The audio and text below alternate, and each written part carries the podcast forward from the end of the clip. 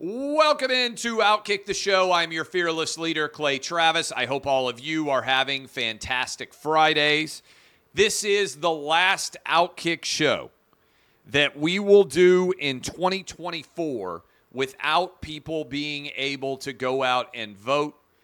I want you to all go vote, not just people in Iowa, not just people in New Hampshire who are going to go a long way towards deciding what the matchup in 2024 looks like, but all of you as well if you are listening to me right now and you do not go and cast a vote in 2024, just know that you are making me very sad inside.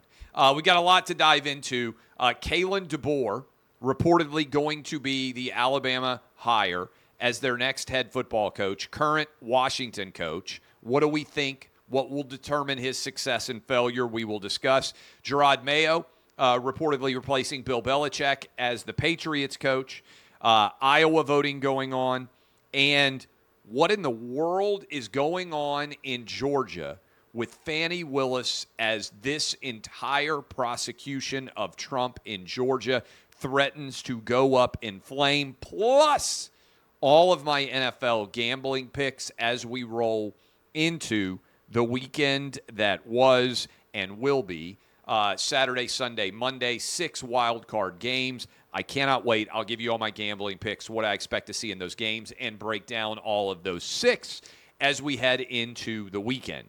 That is all still to come. But we begin, and let me go ahead and scroll through and make sure that there's not some crazy, uh, crazy situation that has occurred which has ended up changing anything about this.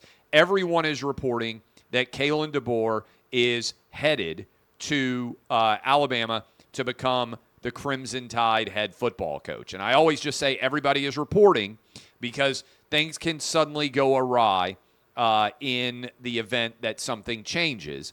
But it appears after a relatively rapid search um, that he is on the cusp of becoming the. Uh, wow, here are some details. Chris Low says Kalen DeBoer isn't going to come cheap for Alabama. He has a $12 million uh, buyout. That is pretty significant. Um, and I just want to make sure that nothing is changing while I am all talking to you because, as always, in the coaching search ranks, last second change of opinions can occur. And uh, again, right now, the reports are that negotiations, there has not been, to my knowledge, an official official hire associated uh, associated with this. Maybe it will be announced while we are talking.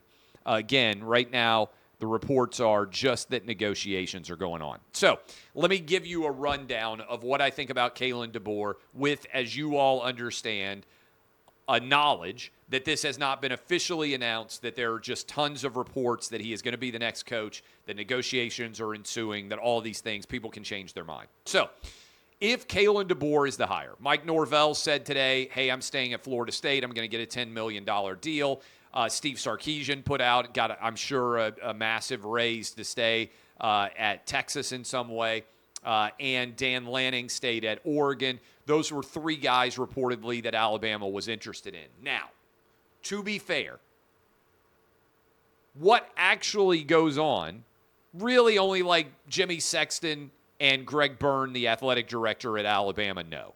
And there's always every, much like in the NFL draft, you always notice in the NFL draft how everybody always gets the pick that they never expected would be there in the first round if you and all of our mock drafts, this guy was never there. Every NFL team in the first round, that's what they say about their pick. They never expected him to be there. They're astounded that they get the value that they do. Anybody outside of like the top two or three picks, that's what they say for everyone. At coaching searches, no one ever rejects a job, right? I guarantee you Greg Byrne will come out if Kalen DeBoer is the hire and he will say, We never offered the job to anyone else. Kalen DeBoer was our top choice from the moment Nick Saban announced he was going to leave. This was the guy I identified. No one else was ever targeted. There was never anybody else that could have ever taken this job.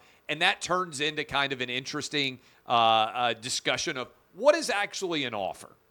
For college coaching search purposes, an offer does not occur until literally something is slid across the table and it is like a memorandum of understanding and you sign it. Until that point, no offer has occurred. The reality is, we know how this happens, right? Agents back channel have discussions and they say, okay, what about five years, 50 million? What about this amount? All those other things. That's the way this actually takes place. Uh, so just file that away for purposes of your uh, of your analysis. Here is what I would say. My take is if Kalen DeBoer is the official hire of Alabama, leaving aside whether he was their top target or not, ultimately it doesn't matter. Remember, Pete Carroll was way down the list of potential candidates that USC could have hired, and he's one of the most successful coaches in the modern in the 21st century in college football. So sometimes you go down the list and you end up at a good spot. Here are the two things that will determine whether Kalen DeBoer is going to end up a successful coach at Alabama. He is very good with X's and O's, right? He has surrounded himself with a successful staff. I don't think there's anything you could point to and say, "Oh, this guy doesn't have uh, the, the, the the the raw football knowledge or motivational tools to be a good coach. We know that's going to be true. Number one, how well is he going to recruit? Nick Saban was a maniacal recruiter. Kalen DeBoer has not recruited at an elite level at Washington. He just hasn't. This is why Dan Lanning would have been able to take that away. I like Dan Lanning personally as probably the best coach other than Lane Kiffin, who to me would have been a guaranteed home run hire. I would have had Lane Kiffin one. I would have had Dan Lanning two on my list. So Kalen DeBoer is going to have to recruit at a really high level. And people out there say, well, it's Alabama. You don't have to work that hard. Yeah, you do. Okay. In order to get a top five recruiting class anywhere, you have to be a maniacal fiend on the recruiting trail. You have to identify top uh, targets. You have to now manage NIL related relationships. And I don't think Saban loved doing that. And you have to be willing to put together a staff that is fiendish on the recruiting trail, particularly in the South, where you know all of the top teams are going to be competing at an aggressive level. Now you have Texas and Oklahoma in the mix. Auburn's got Hugh Freeze, who's going to recruit well. Lane Kiffin's doing fabulous with the portal at Ole Miss. Again, recruiting, recruiting, recruiting. Washington didn't have a single five star player on their roster this year, not one. I think Alabama had like 20. Okay. You got to go get five stars. You got to lock and load them. Is Kalen DeBoer going to be an elite recruiter? Nick Saban had 10 number one recruiting classes. 10. Okay. Is he going to be able to handle that recruiting? There isn't any evidence that he is right now. He's never done it. He has to be able to recruit at a top five level in order to win championships. That's number one. Second part of this how's he going to fit in the culture of the South? So far, his coaching career, Sioux Falls, South Dakota, uh, South Dakota, Southern Illinois, Eastern Michigan, Fresno State, Indiana, Fresno State, Washington.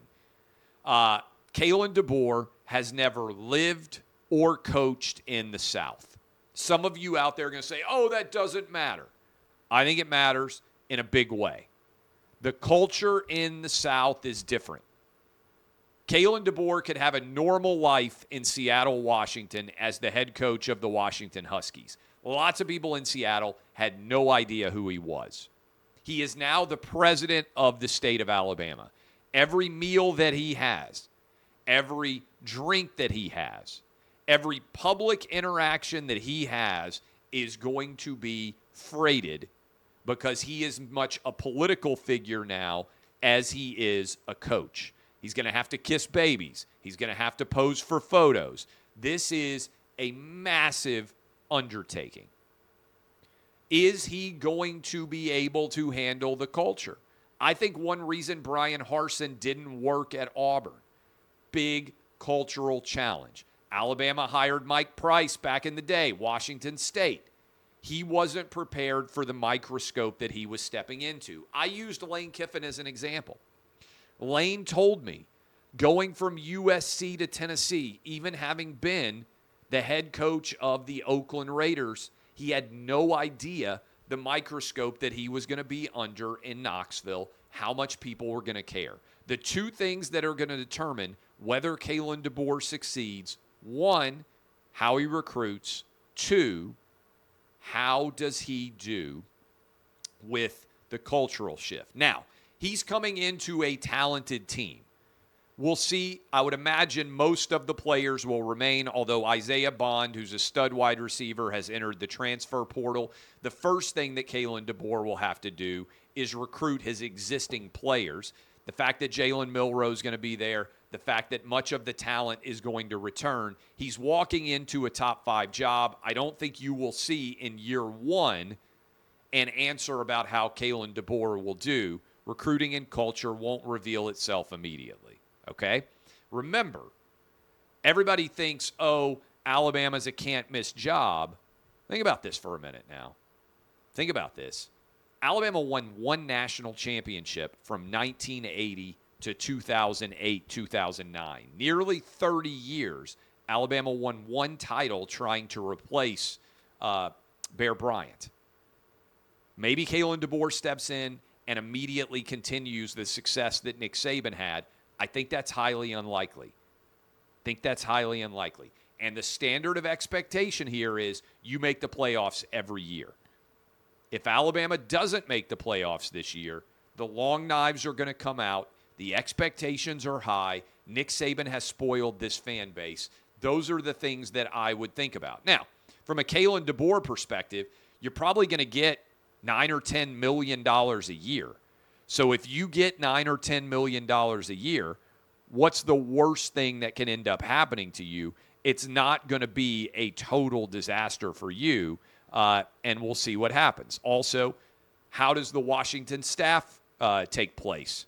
There's a really good rapport right now on the Washington staff. If they elevate from inside, then we will see what ends up happening. Report Washington has called a team meeting for 1:30. So we will see what happens um, and uh, and and how this all shakes out. But that is the report now. Kalen DeBoer, unless something changes, as I am talking to you live at uh, 3:17 uh, Eastern. Uh, that is my analysis of the potential Kalen DeBoer hire. Uh, Jerod Mayo, new Patriots coach. I like this hire. It's internal. I've liked Gerard Mayo since he was a stud University of Tennessee linebacker. It's going to be difficult to replace anybody in New England, although I would say way easier now than it would have been if you had taken over right after Tom Brady left because the Patriots have fallen on hard times. You're probably restarting, drafting a quarterback. I don't think the expectations in New England are anywhere near what they are in Alabama, where Nick Saban goes out handing over yet another SEC championship and playoff appearance to his successor. Good, solid quarterback in Jalen Milroe returning. I don't think that the expectations on Gerard, Jerod Mayo are going to be through the roof compared to what they are uh, in Alabama. So if I had to follow right now Belichick or Saban, I think it's a way easier job to follow Belichick based on the recent lack of success that the New England Patriots have had than it would be uh, to follow otherwise. Um, all right, a uh, couple of other things that are out there. NFL picks. All right, I love Wild Card Weekend. Wild card weekend, divisional weekend. You get six games this weekend, four games next weekend. I've got picks on all of them for you. Uh, I like the Browns minus the points against the Texans. I think Joe Flacco comes out. Don't underlook the relationship that he has had with Njoku, his tight end. They've been having a lot of success. Certainly, we know Amari Cooper and Joe Flacco has been a heck of a combo. I like the Browns minus two and a half at NRG Stadium down in Houston. I'm a little bit nervous about this pick because the reports are that it's going to be minus 30 wind chill. And right now it's like 70 degrees in Miami. And we know the Dolphins traditionally don't play very well in cold weather because they get to play in the fabulous weather of Miami. But I'm taking the Dolphins plus four and a half against the Chiefs. I think this is going to be a low scoring game. I don't think that there is going to be a lot of offensive pyrotechnics in this one. I think both defenses, although the Dolphins have had a lot of injuries, will play well. Cold weather games, usually you don't see explosive uh, totals. Uh, it's just ball doesn't travel the same way. Players don't cut get in and out of the breaks the same way. I would not want to be in this stadium in Kansas City watching this game in person. I'm gonna be honest with you. I'm excited to watch it in my perfectly warm home. Uh, I've got the Dolphins plus the points at the Chiefs. I'm on the Bills. Uh, big favorites. Number is ticked down a little bit. Looks like we might have a foot of snowfall as I am talking to you right now. Uh, this is going to be an amazing jo- uh, game to watch on television uh, with the Steelers on the road.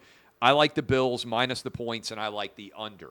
I gave out the under with Kelly Stewart on Wednesday. The under has dropped 10 points now. It's all the way down to 33 and a half. I told you at that time I thought that the Bills would win something like 21 6, something like 24 6.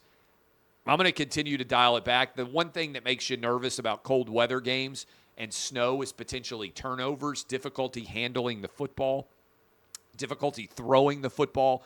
I think the under is still the play. I hope you took it earlier in the week when we gave it out because you got a huge middle now. Uh, I still like the Bills to win this one. But now I feel like the final score might be like 13 to 3, 17 to 6, even lower. I think this number probably keeps coming down. Uh, I like the Cowboys minus the points. Um, I know the Cowboys against the Packers, they have been utterly disappointing to Cowboy fans in years past. I understand why there might be some trepidation associated with betting on the Cowboys against the Packers. Trust me, I do. But I like the way Dak is playing. Nobody can cover CeeDee Lamb right now. Pollard, I think, is ripe to have a good game as well. Uh, I like the Cowboys to win this game against the Packers by double digits. Line hanging right around seven. Uh, Rams Lions over. I, I like the Lions a little bit. I think this is a tough matchup. Lions with their first playoff game ever in Ford Field is going to be an electric environment. Problem is, Matthew Stafford and the Rams are playing pretty well right now. Young Rams team. Sean McVay has overturned over much of this roster, uh, but the line hanging right around 51 ish. I think both teams are going to score. Uh, I like Jared Goff to come out and play well. Remember, this is the team that traded him away, that said, You are not good enough for us, even after he had taken them to a Super Bowl. First year he's gone, they win a Super Bowl with Matthew Stafford. I think that this is a Jared Goff revenge game. I like the over, though, more than either side as this line sits right around Lions as a three point favorite. Uh, final game of the wild card weekend. I like the Bucks plus the points against the Eagles. Home game for Baker Mayfield. Eagles falling apart down the stretch. Uh, the under 43 and a half I also like. I think this is a no-brainer. Bucks win outright as the home dog, but I'll take the points. I think it's a low-scoring game. 17 to 14 ish feels like what this final is, uh, and the Bucks find a way to win as the home underdog. Those are my breakdowns, gambling wise, of the six NFL playoff games. Uh, so get your bets in. I'll put these up on the Outkick site, uh, and you can, and I'll share the link with you on Saturday morning. Uh, those are my bets. Good luck, by the way, to everybody. We're talking about getting a major snowstorm in uh, in Nashville. Snowstorms hitting all over the country. Arctic plunge temperature. I mentioned about how cold it's going to be in Kansas City. Everything kind of falling apart uh, as uh, as you break down the weather here as we roll into uh, January and get ready for the Iowa caucuses. Uh, I mentioned the very first votes of 2024 going to be cast in Iowa on Monday. Eight days after Monday, January 23rd, the votes are going to be taking place in New Hampshire. If Trump wins both of these primaries, he would be the first Republican candidate in a contested primary to win Iowa and New Hampshire, both, since Gerald Ford in 1976. Uh, if Trump wins Iowa and New Hampshire, I think this thing is over. Trump is a huge favorite in Iowa. The biggest story in Iowa is going to be who comes in second place. Nikki Haley surging late with a chance to come in second. Ron DeSantis has put all his chips in the table uh, uh, for Iowa, saying, I'm going to make a run here If he doesn't come in second, I think the DeSantis campaign probably finished. Uh, if he does come in second, he'll continue to battle against Trump. And then the question is, what's the margin for Trump? A lot of polls out there showing Trump with a 20, a 30 point lead. Those are big numbers. How is this all going to shake out for Donald Trump going forward? Uh, is an intriguing storyline to follow because not just who's going to win, it would be a monumental upset if Trump is not the winner of the Iowa caucuses. It is how much is Trump going to win by? If you look at the gambling markets, money has come in on Nikki Haley. She now is favored to come in second place. I want to look at the absolute latest on these gambling markets and uh, and see what. Uh, let me pull it up right now. You can bet offshore on politics. Uh, and there are a lot of different politics related bets, but I want to make sure that I get the absolute latest. Now, you can't put down massive amounts on these, so just factor that in. But right now, Bet Online has Nikki Haley minus 230 to be second place in the caucuses. Again, Ron DeSantis plus 180 Vivek Ramaswamy 14 to 1 and they have the over under percentages that they're likely to get. Uh, DeSantis 17 and a half is his over under. Nikki Haley 21 and a half over under. Vivek over under six and a half, and then Trump all the way out to 53 and a half. And the gambling markets say that Trump is going to win by 30 or more points in uh, in Iowa, and he is minus 20,000 to be the winner in Iowa. Nikki Haley 22 to 1 to win in Iowa. Ron DeSantis 28 to 1. So it'd be a monumental upset for Nikki Haley or Ron DeSantis to win in Iowa. The race really seems to be for who's going to come in second. If I'm a Trump uh, stan, if I'm a Trump supporter, I actually would like Ron DeSantis in second in Iowa and Nikki Haley in second in New Hampshire because that might keep both of them in the race and keep it from being a 1v1. If Nikki Haley wins in Iowa, uh, sorry, comes in second in Iowa, and then Ron DeSantis drops out, given the fact that Chris Christie has already dropped out, you basically are going to have a 1v1 in New Hampshire. And given the fact that New Hampshire has open primary voting, Nikki Haley could benefit from independents, Democrats, third party supporters who might show up to vote against Donald Trump and for Nikki Haley, changing the narrative arc with two weeks then after New Hampshire until the vote goes in South Carolina.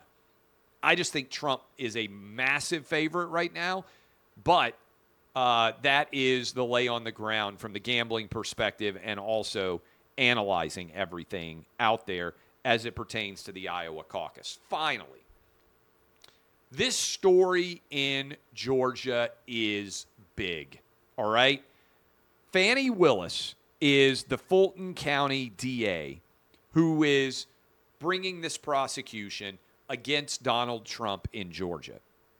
She is alleged to have paid over $650,000 to the man that she is engaged in an adulterous relationship with. Again, according to court filings, Nathan Wade. She hired her lover, allegedly, and gave him $650,000 in state taxpayer money in Georgia. Nathan Wade is not an elite criminal defense attorney. He has a two man law firm you can hire him if you get into a fender bender in Georgia. $650,000 to him is a lot of money. It's a lot of money to everybody, but it's not as if this guy is making millions of dollars otherwise and is an elite criminal defense attorney in any respect. Also, Fani Willis is alleged to have gone on vacation with him. This is potentially criminal behavior by her there should be an investigation in Georgia opened into these allegations. You have to investigate the investigators. And here's where this becomes significant The House Judiciary Committee has said they're going to begin their own investigation. If they can find one person, I think what's going on here is there is a huge connection between the White House and all of the criminal prosecutions of Donald Trump.